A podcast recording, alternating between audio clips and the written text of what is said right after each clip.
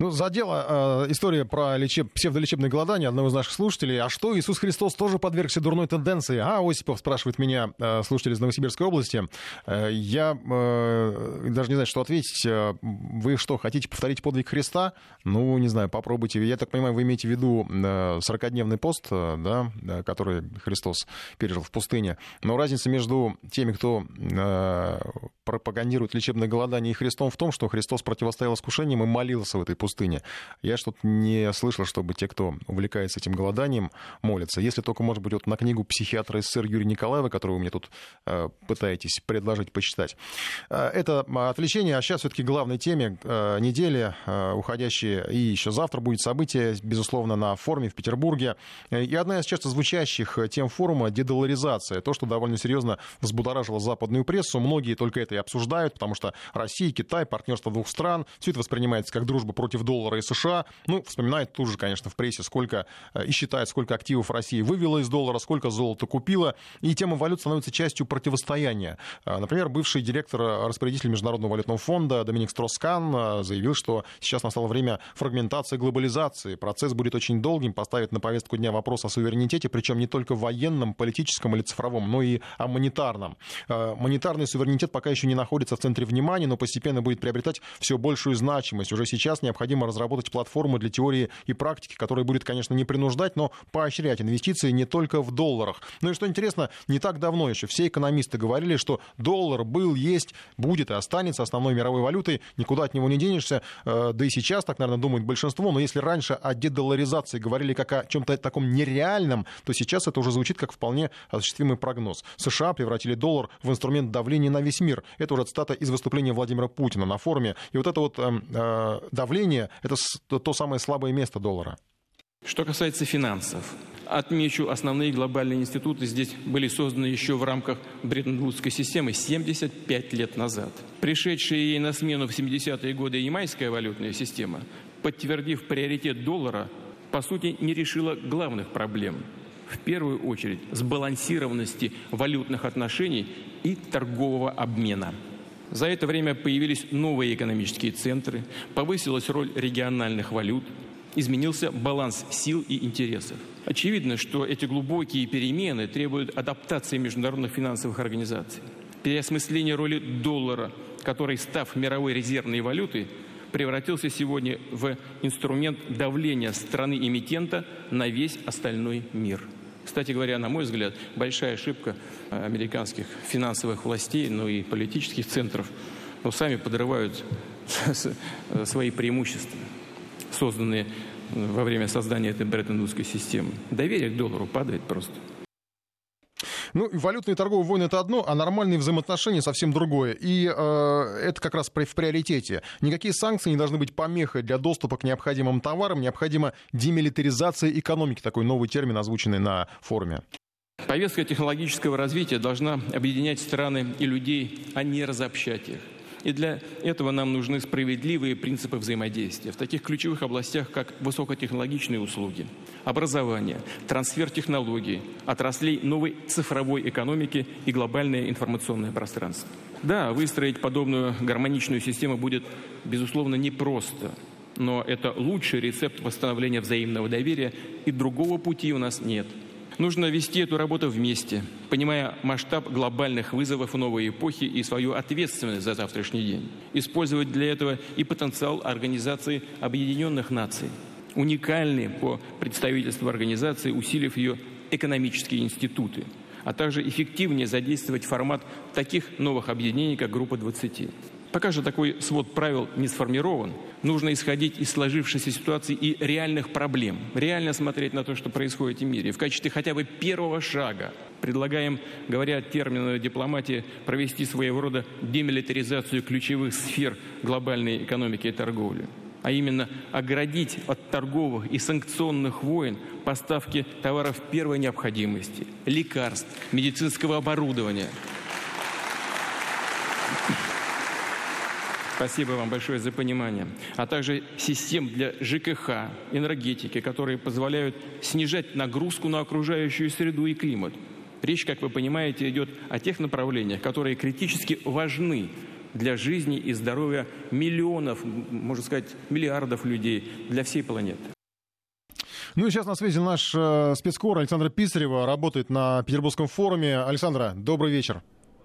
Здравствуйте, Много Николай. цитат, много цитат, много высказываний. Сейчас мы понятно, что форум будет разобран на цитаты. Естественно, там и про тигров уже сейчас э, везде, и в соцсетях, и про э, и во всех СМИ э, пословица китайская, которую процитировал президент. А что еще вот и по серьезному, и, может быть, по такому неформальному общению, что можно отметить по работе форума?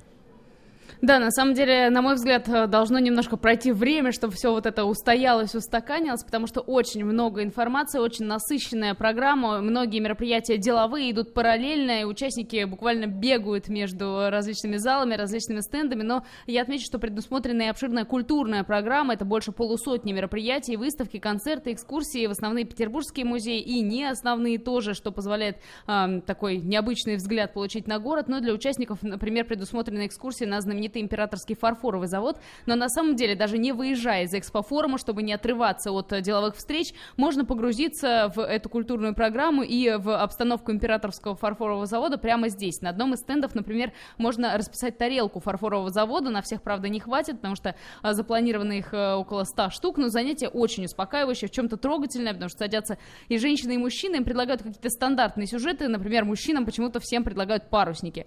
Но э, многие, как выяснилось, рисуют для для своих детей что-то. Например, я заметила серьезного мужчину в костюме, который оторвался от переговоров, пришел, присел, нарисовал принцессу для своей дочери. И вот такая арт-терапия, признаюсь, снимает стресс, потому что опробовала я это и на себе. Но также здесь а, работает выставка работ людей с, ограничен... Э, с особенностями развития. Девять а, картин а, людей, которые живут в психоневрологическом интернате. Выставка, на первый взгляд, не совсем связана с цифровой повесткой форума, но на самом деле, если копнуть глубже, то становится понятно, как. А организаторы отмечают, что роботы, искусственный интеллект, о котором очень много много сейчас говорят, все чаще заменяют э, людей э, как трудовые единицы, и основным отличием машин от людей как раз становится творческий потенциал, и как раз-таки современные технологии в этом плане уравнивают людей с, особенности, с особенностями развития, давают возможности для общения, для самовыражения, ну и вообще с технологиями здесь можно познакомиться очень близко, вплотную, ну, к примеру, сделать генетич, генетический тест, это российская разработка, тоже через 4 недели получить а, рекомендации по питанию, по спортивным нагрузкам, и вот это вот, э, как говорят сами а, Авторы этого теста это э, отличает российскую разработку от американской, от европейской, которая сейчас популярна, что вот такая практическая направленность. Ну и можно также попробовать и дополненную реальность, тут же в очках виртуальной реальности отправиться в экспедицию в Антарктиду или пострелять из гранатомета, например. Причем последняя разработка применима не только в военном обучении, допустим, но и в нефтяной промышленности, э, на производстве, потому что виртуальная реальность здесь дополнена физическими объектами, то есть можно учиться работать на станке, не тратя реальные материалы и не боясь боясь там отрезать себе пальцы. К тому же, то есть получается, что это главным образом безопасно для человека и становится очень важным фактором. И э, главное отличие как раз-таки форума, это его практическая направленность. Если здесь общаются без барьеров представители бизнеса и власти, но и вот такая возможность увидеть, непосредственно потрогать руками, она ведет к ускорению договоренности. Вот в первый день общая сумма соглашений составила 100 миллиардов рублей. Сегодняшний день явно не уступит, и если учесть количество только э, стартовавших после сегодняшнего общения на форуме переговоров, то итог э, этого мероприятия будет исчисляться просто огромными суммами. Но интерес проявляют к разным разработкам, скажем, особое внимание вызвала еще одна отечественная еще один отечественный проект – это вездеход «Снежный автобус». А, колеса в человеческий рост, а, фантастическая грузоподъемность, 2 тонны или 20 человек вмещает. Ну, понятно, в Москве для них не так а, много сфер применения, но в некоторых регионах, там, где добывают нефть, там, где труднодоступны есть площадь, там, на Ямале, к примеру, они просто необходимы. Об этом рассказали авторы проекта, и главы как раз этого региона проявили отдельный интерес к вездеходу, и не только российские представители, между прочим, интересовались, но и, например, восточные, которые узнавали сразу о возможности применение в условиях пустыни и частные лица. Стоимость такого автобуса составляет 12 миллионов рублей, но пока есть только опытный образец. Но вот сразу после форума практически он уедет на полевые испытания на своей родине, ну, на месте производства во Владимирской области, и после чего будет готов уже к серийному производству. И сейчас второй день форума подходит к концу, но работа в экспо-форуме не теряет темпов, участники стараются выжить буквально каждую минуту, и то, что форум лидирует по количеству участников, э, ощущается просто, вот даже если выходишь в коридор, в этом году участвует рекордные 17 тысяч человек из 140 стран, очень плотно, в некоторых местах даже образовывались такие человеческие пробки, но особенно перед началом пленарного заседания центрального мероприятия сегодняшнего дня участие в нем приняли Владимир Путин, председатель КНР Си Цзиньпин и президент Болгарии, премьер Армении, Словакии, генсек ООН, ну и закончился она буквально вот несколько минут назад, но форум будет работать и завтра, а сегодня, если возвращаться к культурной программе, то для участников Петербургского международного экономического форума предусмотрен и большой концерт на Дворцовой площади. Он состоится от классики до рока, смогут услышать э, участники э, форума. Да, спасибо, Александра Писарева, наш э, спецкор, который работает на форуме. Спасибо, что рассказала как раз вот про э, презентации, про проекты, потому что и проектов много представлено действительно на форуме, и много идей озвучивается, которые еще даже, ну, э, в форму проекта не обрели. Например, представители ритейла предложили продавать продукты в рассрочку на этом же форуме. Спорная довольно идея, тем более, что в России рассрочки как таковой почти нет. Это, как правило, кредит, да еще и в МФО с довольно дикими процентами и санкциями. Взял, например, в долг пельмени, потерял квартиру. Как-то э, так, возможно, это будет, если идею продвинут. И не зря, наверное, глава Центробанка Эльвира Набиулина на этом форуме а, говорила об опасности перекредитования. Впрочем, что касается нынешней ситуации, а, глава Центробанка не видит пока в сфере кредитования серьезных рисков для финансовой стабильности страны, в отличие, например, от главы Минэкономразвития. А, потому что Максим Орешкин сказал, что продолжение бума кредитования может привести экономику к рецессии. Даже назвал срок там, в течение, по-моему, двух лет. вообще на форуме много спорят, мнения разные. Это показывает уровень дискуссионности этой площадки. Спорят о кредитах, куда тратить резервы, что такое рост, как его достичь, об эффективности управления. Глава счетной палаты Алексей Кудрин кстати, по поводу тигров, э, не, Владимир Путин э, не первый, кто обратился к этому образу на этом форуме, а потому что Кудрин сравнил правительство с тигром, замершим в прыжке.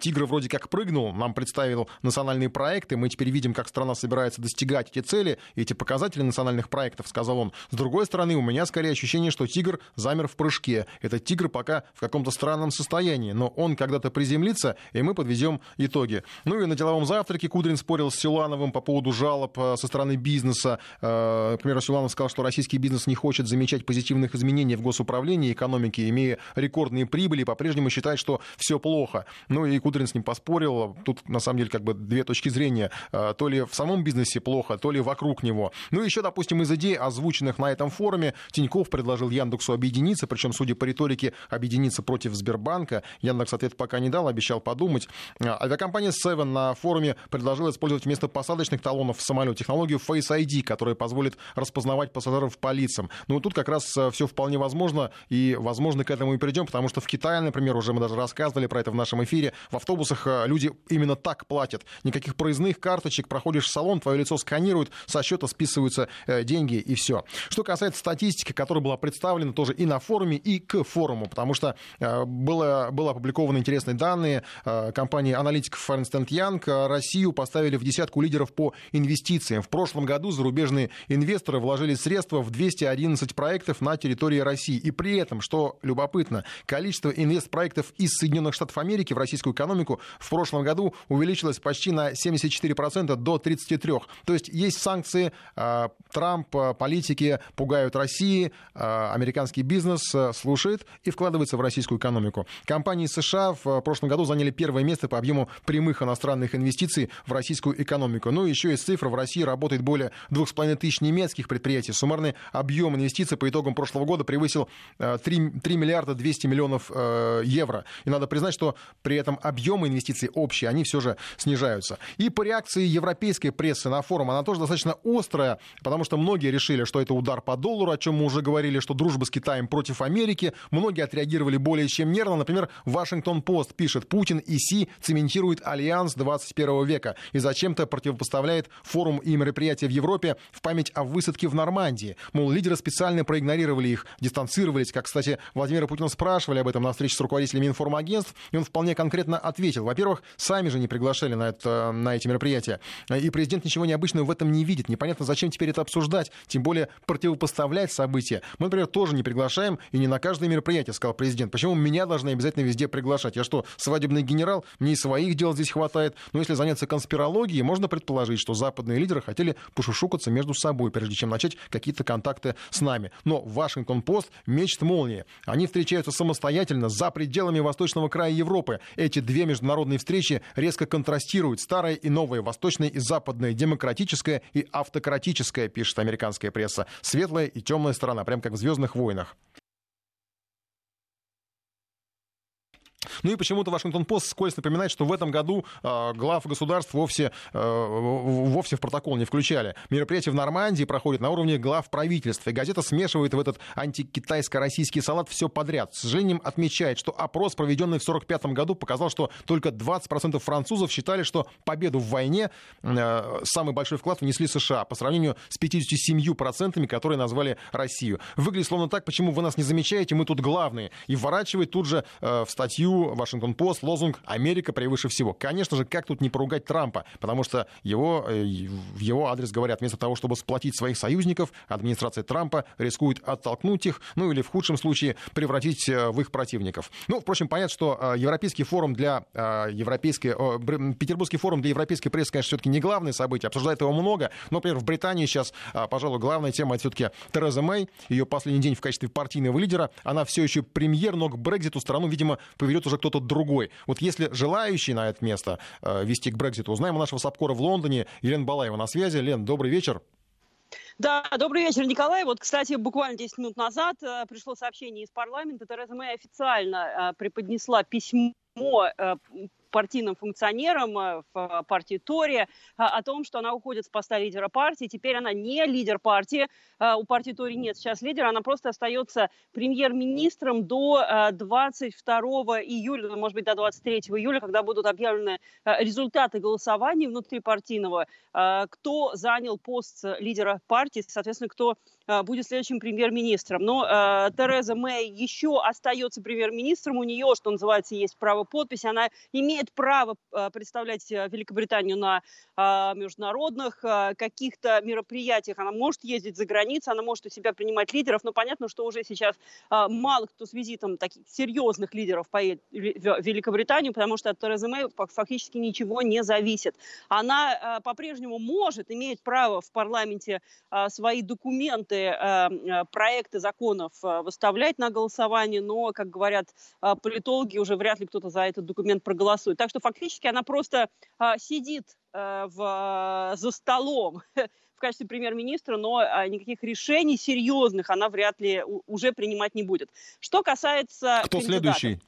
Да. Кто следующий? Николай, Кто совершенно непонятно. Да? Кто последний в очереди, пока просили э, не занимать 11 человек, э, но э, официально они еще свои кандидатуры не выставили, они только объявили о желании попытаться на этот пост баллотироваться.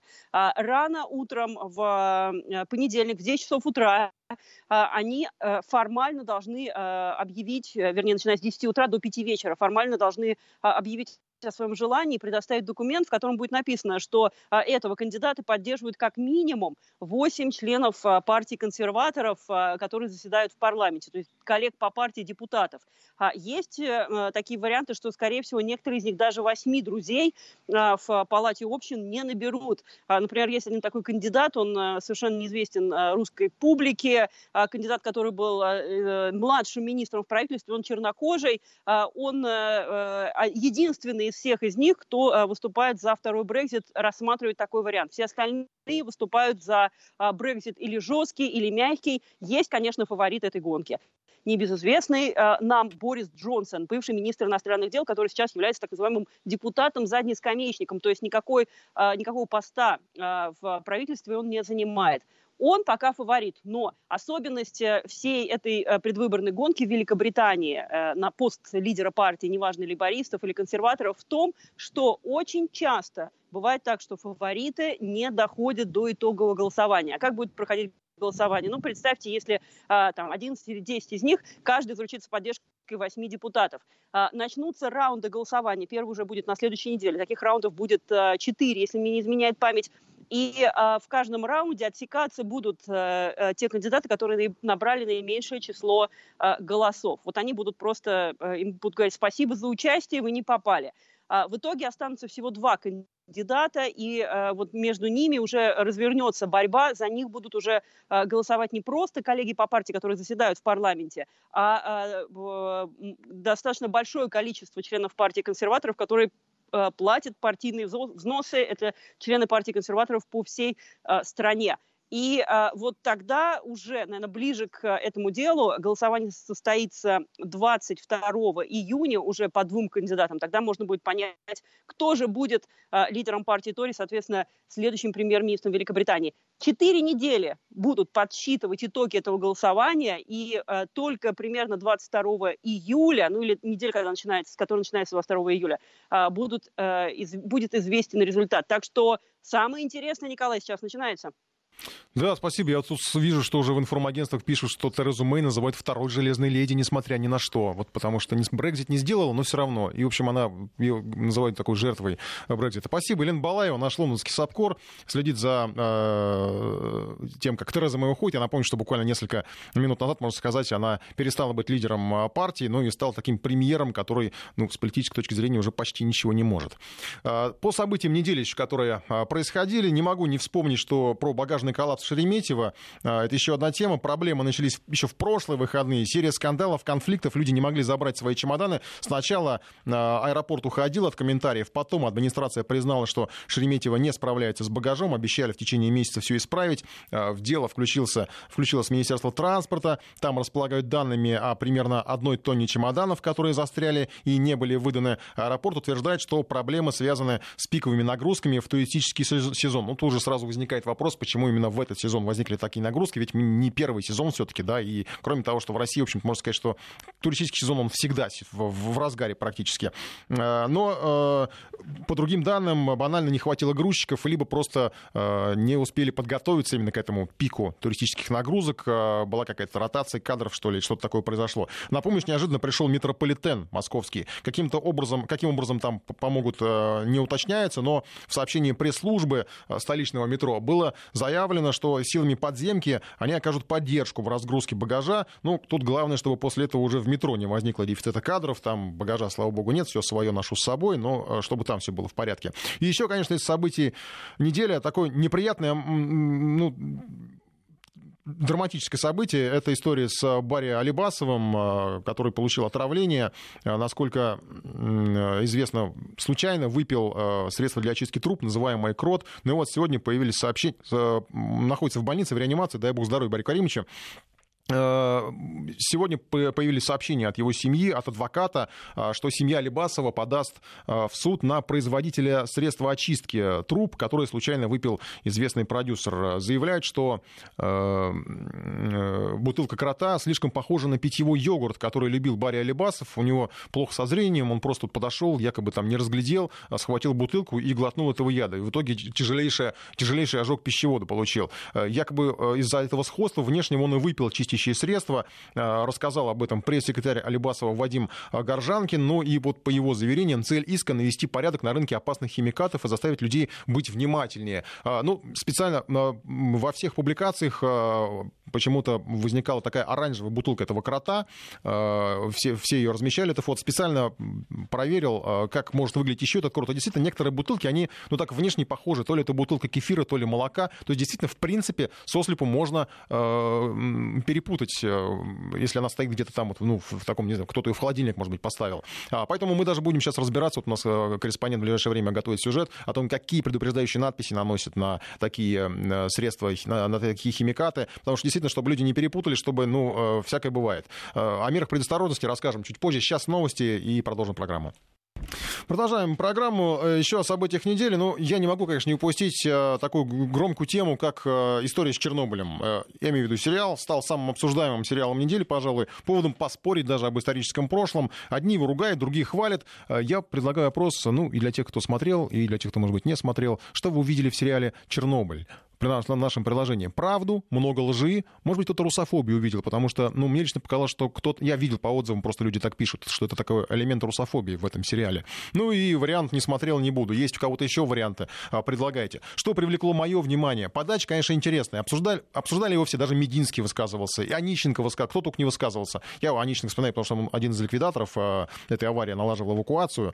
А Мединский, как представитель э, Министерства культуры, э, хвалил, кстати, сериал. Подача действительно интересная. Прежде всего, фильм э, «Катастрофа». И создатели очень внимательно отнеслись к деталям, к реквизиту. Воссоздали время, предметы, одежду, технику. Все предельно аутентично. Хотя без огрехов, конечно, не обошлось. Там и история с вертолетом, и с памятником, который, памятник ликвидатором, который попал в кадр, которого там, естественно, по сюжету быть еще не должно было. Но все это можно простить. Даже версии аварии представлены со всеми оговорками, которые звучали в разное время. И в советское время, и позже. И о вине персонала станции, и о вине конструкторов, и строителей реакторов в Чернобыле. Большинство персонажей реальные. Очень многое достоверно, вплоть до диалогов героев. Сам проверял, потому что что-то там, конечно, выдумано, но некоторые фразы буквально э, были взяты из документальной хроники. Видно, что авторы изучали материал и переварили его, и сделали в итоге качественный продукт. Качественный и по картинке, и по эмоциям, и по подаче. Но вот с последним, при всей качественности этой подачи, остается такой, многих, по крайней мере, остается осадок. Мне кажется, что я тоже его немножко ощутил, потому что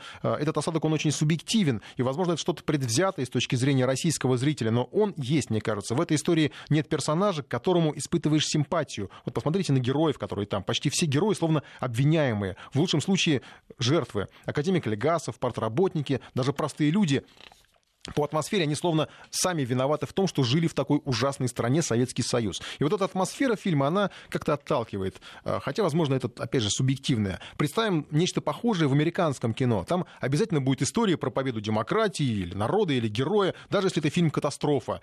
А, здесь нам показывают не ужас аварии, нам показывают ужасную страну. И вот эта часть воспитания аудитории, которая не знает про Чернобыль. А есть такие люди, к сожалению. На Западе их очень много. А, и даже сам режиссер признался, что когда он Э, создатель этого фильма, фильма признался, что он просто не знал про Чернобыль ничего, решил узнать, ему стало интересно. Что эта аудитория запомнит, когда посмотрит? Что в России автоматчики отправляют людей убирать радиоактивные отходы, что государство приносит жертву людей, скрывая правду. И нельзя же сказать, что этого не было, ведь информации было не, не так много, действительно, я помню сам эту весну. Более того, моим родным той весной предлагали от профсоюза дешевые путевки в санаторий под Киевом. У советской системы было много изъянов, но никто не показывает людей, которые шли на подвиг прекрасно осознавая, что это их долг. Может, они, конечно, не до конца осознавали опасность. Об этом, кстати, даже атомщики говорили тогда, и сейчас те, кто в живых остался, вспоминают, что говорят, что да, мы не думали о радиации и последствиях, просто делали свою работу. Но вот когда в сериале идет сцена с обещанием выплатить ликвидаторам премию в 800 рублей, там она так выглядит, как подачка от советского государства тем, кто умрет. А в реальной хронике это выглядело совсем по-другому, как рутина. Люди выполняли работу, их поощряли. Так было в Советском Союзе, даже когда работа опасная. И в лицах и фразах вот этих людей людей из документальной хроники видно и читается. Они там не из страха перед режимом, а из чувства долга перед другими, перед страной, в конце концов. А оно было, это чувство долга, и этого не понять ни западному зрителю, ни, видимо, создателям сериала. А, и зритель не узнает об этом ничего, ведь ему этого не показали. Ему показали автоматчиков, циничных партработников, запуганных ученых, показали вроде бы правдивую историю, но все равно какую-то чуть искаженную, и это чуть очень меняет восприятие. Это отталкивает российского зрителя, но притягивает западного. Потому что на Западе в моде негатив про Россию. Тут вроде бы, конечно, про Советский Союз, но кто же их там различает? Хотя в целом сериал стоит посмотреть, но потом или до ознакомиться с реальной хроникой событий, со свидетельствами участников и очевидцев. Их полно, и это рассказ самого Дятлова, э, которого признали виновным в аварии, рассказы ликвидаторов, документальные съемки. Кстати, многое из реальных событий авторы сериала не использовали. Ну, или использовали по минимуму. Как ликвидаторы переходили из одной зоны станции в другую, как перебегали по разрушенным коридорам, потому что пешком там ходить было нельзя из-за сильной радиации. Показали в фильме, как привезли робота из Германии. Джокер, кажется, звали его который сломался из-за радиации, но не показали, как наши инженеры за несколько месяцев собрали своего робота, который был более устойчив к радиации. Правда, он потом упал с крыши здания, пришлось собирать другой, но модификации таких роботов потом ставили на вооружение других станций. Многое, что еще можно показать и рассказать, и так, чтобы было и правдиво, и страшно, и по-человечески. Историю Чернобыля еще не дорассказали. Будем ждать. Впрочем, можно и, наверное, правильно все это воспринимать как обычный коммерческий проект. Тут уж никакой подоплеки. Проект, безусловно, успешный. И принесет, кстати, деньги не только создателям. Организаторы туров в Чернобыль уже вовсю ждут потока туристов. Сам там бывал. И, кстати, была единственная командировка, где в графе расхода у меня было указано оплата туристических услуг. Стоило это порядка 450 долларов. Я не знаю, как сейчас. Тур это индивидуальные. Он включал там водителя, сталкера, сопровождал меня по зоне. Если группой, то там, конечно, дешевле. Фонит, кстати, там и сейчас. Но уже не везде и, конечно, не так сильно. Вот, например, возле реактора дозиметр показывал, максимально показывал э, 1000 микрогенов в час. Э, просто больше он не рассчитан показывать. Сколько там зашкаливал он буквально через несколько секунд, сколько там фон, я так и не узнал. Но это не смертельно, потому что я сижу здесь. Э, и такие же радиоактивные, радиоактивные пятна есть возле парка аттракционов. Фонить там еще будет несколько тысяч лет, пока длится период полураспада элементов. Я напомню, что голосуем в нашем приложении. Что вы увидели в сериале «Чернобыль», правду, много лжи, русофобии не смотрел и не буду. Сейчас я подведу итоги этого голосования, такого достаточно быстрого. 13% увидели правду, 7% много лжи, 14% я считаю, что это ну, достаточно большой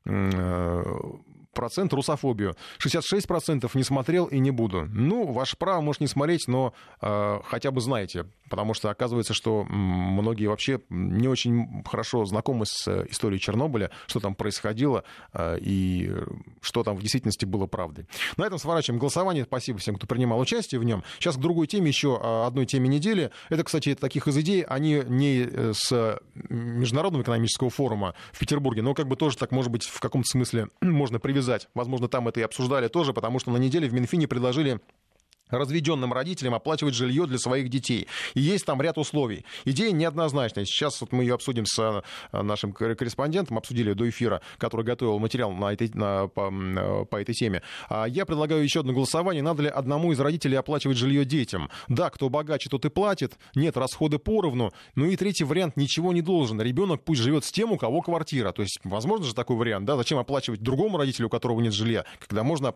просто взять ребенка домой. И неважно, там, кто чего хочет значит, вопрос-то в комфорте ребенка. Сейчас э, э, беседа с э, Валерием Емельяновым, который разрабатывал эту тему, и голосуем в приложении. Итак, алиментное жилье. Валерий Емельянов изучал на неделе эту тему. Валерий, удалось разобраться, в чем заключается, как это все будут считать? Э, да, действительно, непростая тема. Это окрестили уже некими дополнительными элементами. На практике все довольно хитро. Дело в том, что в Семейном кодексе появится некое уточнение, а, если появится, вернее, если его одобрит Госдума и будет принят Советом Федерации, а, о том, что есть перечень особых случаев, куда входит и нуждаемость в жилье. Особых случаев, когда алименщик должен платить что-то а, для предоставления жилья своим детям, ну, от которых он фактически ушел. Здесь важный есть аспект, э, почему-то вот мы его как-то упустили. На неделе а, люди звонили в студию и говорили, что а, это не будет мотивировать мужчин вступать в брак, да, что это якобы как-то может повлиять на статистику а, браков. Нет, на самом деле речь исключительно об отношениях ребенка и, ну, отца, скорее всего, чаще всего это отец. То есть неважно, был брак гражданский или официальный, если возникла такая ситуация, что ребенок... Главное, что он признал ребенка. Да, главное, что он признал ребенка добровольно, либо по суду это тоже могут сделать, то он должен обеспечить ребенка жильем в той ситуации, если ребенок нуждается. Естественно, не только ребенка, поскольку он проживает, скорее всего, с бывшей супругой, а, то и ее тоже. Ну, смотри, смотри, давай мы смоделируем ситуацию. То есть, э, допустим, э, вот была семья, муж там в квартире остался, жена, значит, к маме в Саратов, в глушь, уехала, там у нее, значит, она в однокомнатной квартире с бабушкой, мать, ребенок, теоретически им полагается, да, какой-то, вот они, у них условия жилищные ненормальные, да, то есть, получается, он должен снять им жилье. Вот здесь вот очень скользкий момент как раз с этой нуждаемостью. Дело в том, что а, вот эта формулировка предполагает, что а, должна быть зафиксирована нуждаемость. Она, а, ее очень сложно рассчитывать. В каждом регионе она своя, в каждом районе даже своя. В Москве, например, для квартиры это 10 метров минимум на человека. Немного-то на самом деле. В Подмосковье от, от 8 метров на человека. То есть если смоделировать себе такую ситуацию, что супруга развелась, с ребенком на руках осталась, а, но а, она прописана, это важный момент, зарегистрирована постоянно у своих родителей, ну, скажем, там 40 метров. А она, ее родители плюс ребенок, 40 метров на каждого по 10 вполне. Они не нуждаются уже. Но вот если она жила и была зарегистрирована у своего мужа, например, это добрачная квартира или даже дом целый, то есть хорошо жили, все у них было нормально, но она не собственница вот этого жилья, которое после брака осталось, которое после брака осталось у мужчины, то прав никаких не имеет. Она нуждающаяся, ребенок нуждающийся. То есть вот э, получается, что в такой ситуации, да, действительно, а, папа, ну как бы вы не положите должен обеспечить уровень не хуже того, что было у ребенка. Хорошо, смотри, выход. А, плачу, да, плачу жилье, но в Благовещенске. А, что с Благовещенском не так? Ну, там дешевле. А, в смысле, что в другом городе? Нет, привязка идет именно к тому региону, к тому городу, где жили. Ну, по крайней мере, вот исходя из логики того, как это интерпретируют юристы. А, да вообще все, в принципе, все льготы, подобная постановка на очередь, она предполагает в том городе, где все это произошло. Москва, значит Москва, Благовещенск, значит Благовещенск. То есть регистрация влияет в той ситуации, если вы живете, ну, грубо говоря, не в своем городе, да, то есть если у вас прописка была где-то там, ну, значит, да, где-то там вы будете вставать на очередь, и, соответственно, папа, ну, теоретически, если он такой хитрый, он может сделать так, что он обеспечит жилье арендное, например, или, или купит именно там, где э, прописано, зарегистрирована его супруга, ну, скорее всего, ребенок поменяет регистрацию после брака. То есть вот э, такие ситуации возможны, такие хитрости возможны. Но я так представляю, что с все равно сложно достаточно выглядит, потому что это же не он же будет заниматься арендой, он будет переводить деньги, да, я так понимаю, вот какую-то сумму там на какой-то счет, да? Исходя, опять же, вот из логики этой поправки, многие интерпретировали так, что папа должен будет там купить квартиру или отписать свою. Э, все не так, да. Скорее всего, это будут все-таки какие-то деньги, какое-то денежное удовольствие сверх алиментов. И на эти деньги, да, этих денег должно быть достаточно, чтобы арендовать что-то. Какой-то угол, опять же, если посчитать по санитарным нормам вот этим, там 10 метров на человека, это ведь может быть комната в коммуналке. Это совершенно не обязательно отдельная квартира. В общем, довольно посильная вещь, ну, даже для Москвы, если человек работает, у него какой-то средний заработок. Это. Теоретически это возможно. Ну, здесь, вот здесь не возникает такой истории, что э, мы сейчас вот все на папу взваливаем, а мама, получается, ничего не должна. То есть она не должна обеспечивать ребенка жильем. То есть как бы два иждивенца на папе. А, да, действительно, это один из главных контраргументов, э, который, на который упирают юристы, говоря, что, возможно, в, су- в судах это все не устоит. Ну, потому что по закону, по семейному даже кодексу, э, да, пускай там маме, у которой дети на руках, ей сложнее. Э, но, тем не менее, она в равных абсолютно отношениях с ребенком, и финансово они 50 на 50 должны делить. Это одно из основополагающих основ семейного кодекса. Поэтому сослаться на то, что вот папа богатый и пускай предоставит, ну, недостаточно, да, если даже у него найдут какие-то активы для продажи, э, тем не менее, вот, то есть мама должна как-то вложиться. Хочешь, грубо говоря, замок в Подмосковье, и ты жила, привыкла, ну, половину замка придется тебе оплатить. Ну, то есть в идее Минфина пока вот этого напополам нету, да, то есть там исключительно пока на одного из родителей. Э, в, эта идея как раз, она идет как перекос в сторону, скорее, обязательств, ну, папы условного, да, то есть mm-hmm. алименщика. И именно из-за этого, ну, такое бурное э, вызвало обсуждение это, да, то есть э, формально, да, так и есть. Получается, что небольшой такой перекос в сторону пошел обязательств алименщика. То есть это не просто дополнительные алименты, довольно дорогие дополнительные алименты.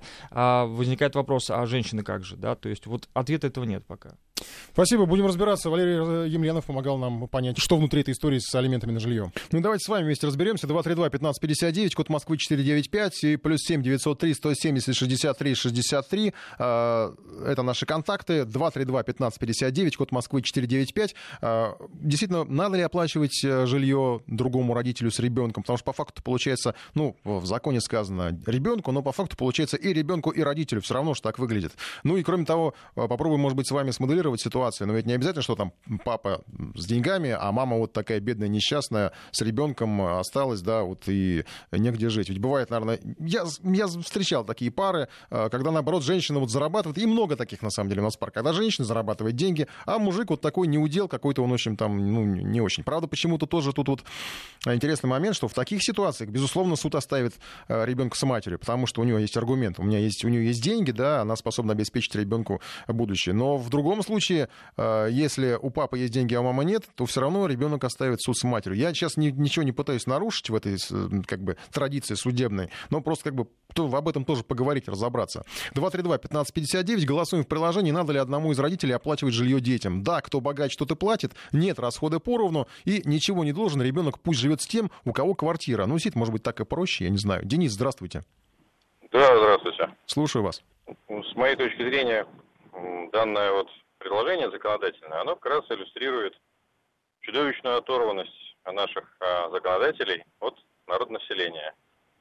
Народонаселение можно разделить там условно на две части. Те, кто нормально зарабатывает, те, кто живут так, как им предписывает наш закон.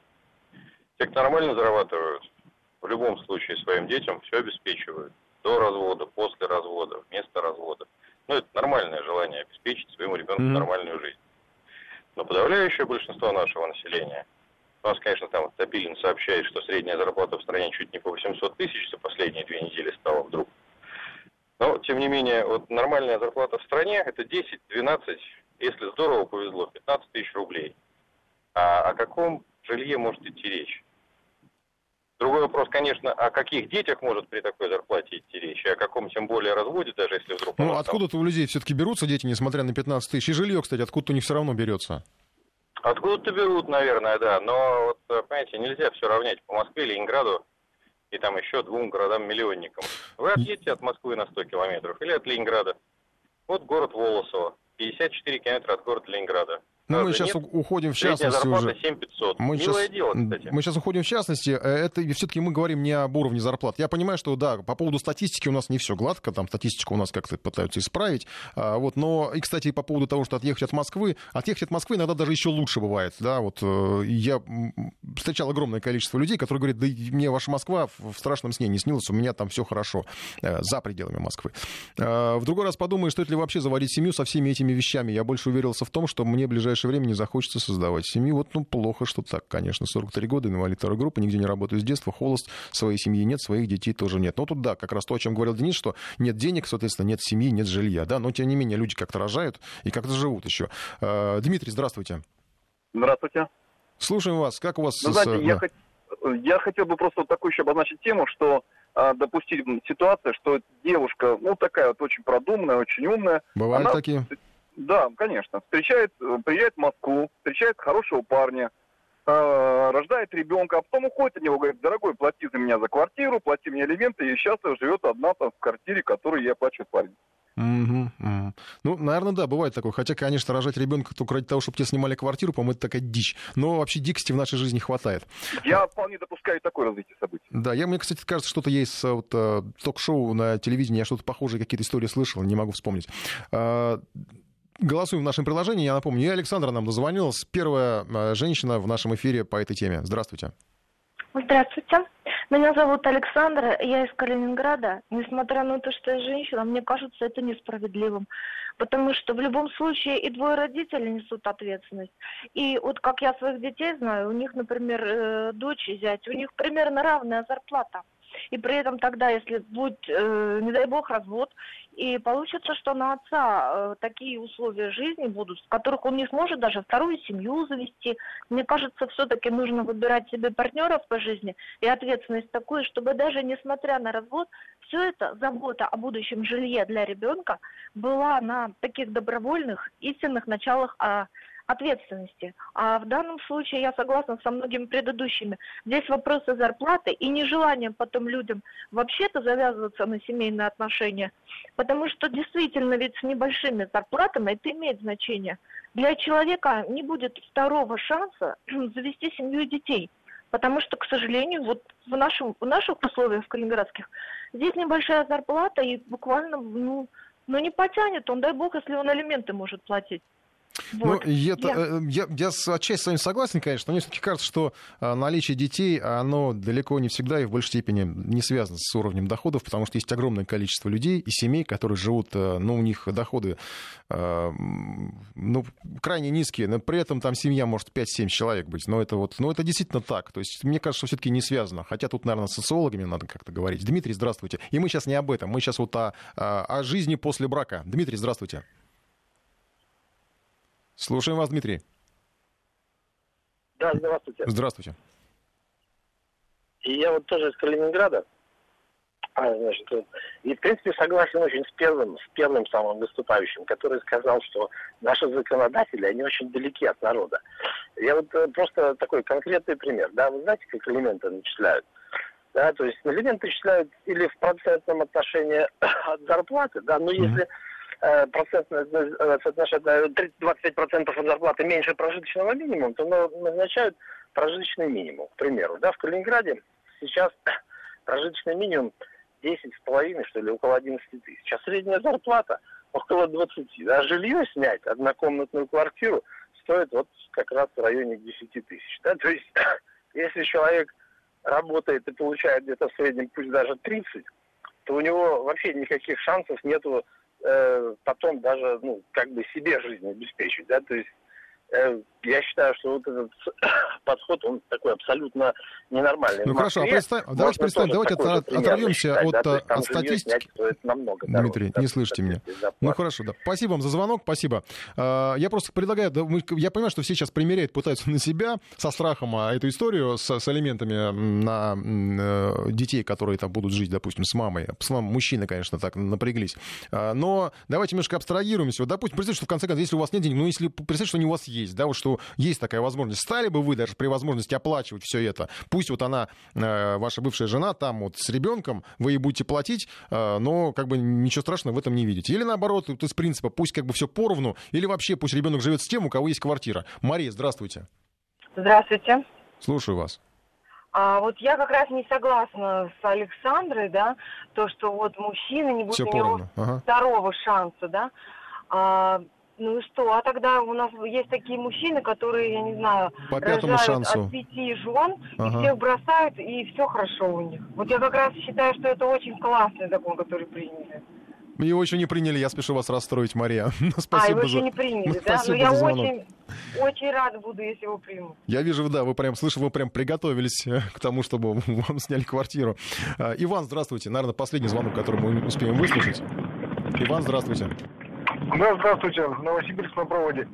Ну, вы знаете, честно говоря, мне вот э, не совсем понятны некоторые слушатели, которые говорят, ну как вот так вот я зарабатываю столько-то, там, да, на себя мерят. Ребят, ну вот я вот сейчас еду с работы, у нас сейчас 11 час, 11 часов. В 7 утра я был на работе, сейчас я еду с работы.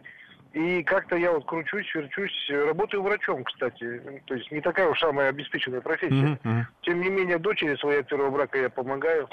Э, Ну, то есть, я, я думаю, что, конечно, здесь очень много зависит от общего уровня в стране, но, мужики, давайте начнем работать уже.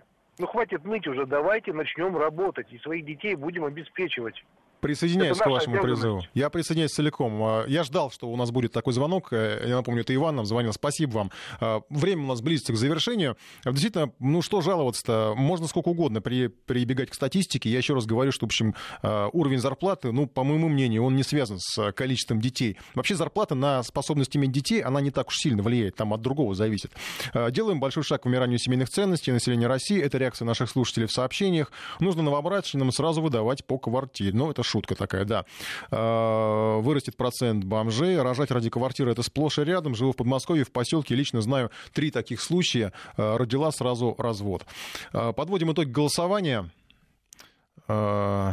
Надо ли одному из родителей оплачивать э, жилье для э, ребенка? Да, кто богаче, тот и платит 19%, 35% расходы поровну и 46% ничего не должен ребенок, пусть живет с тем, у кого квартира. Ну вот э, у нас здесь по половому признаку голосующие не видны, но вот так, такова статистика. Всем хороших выходных.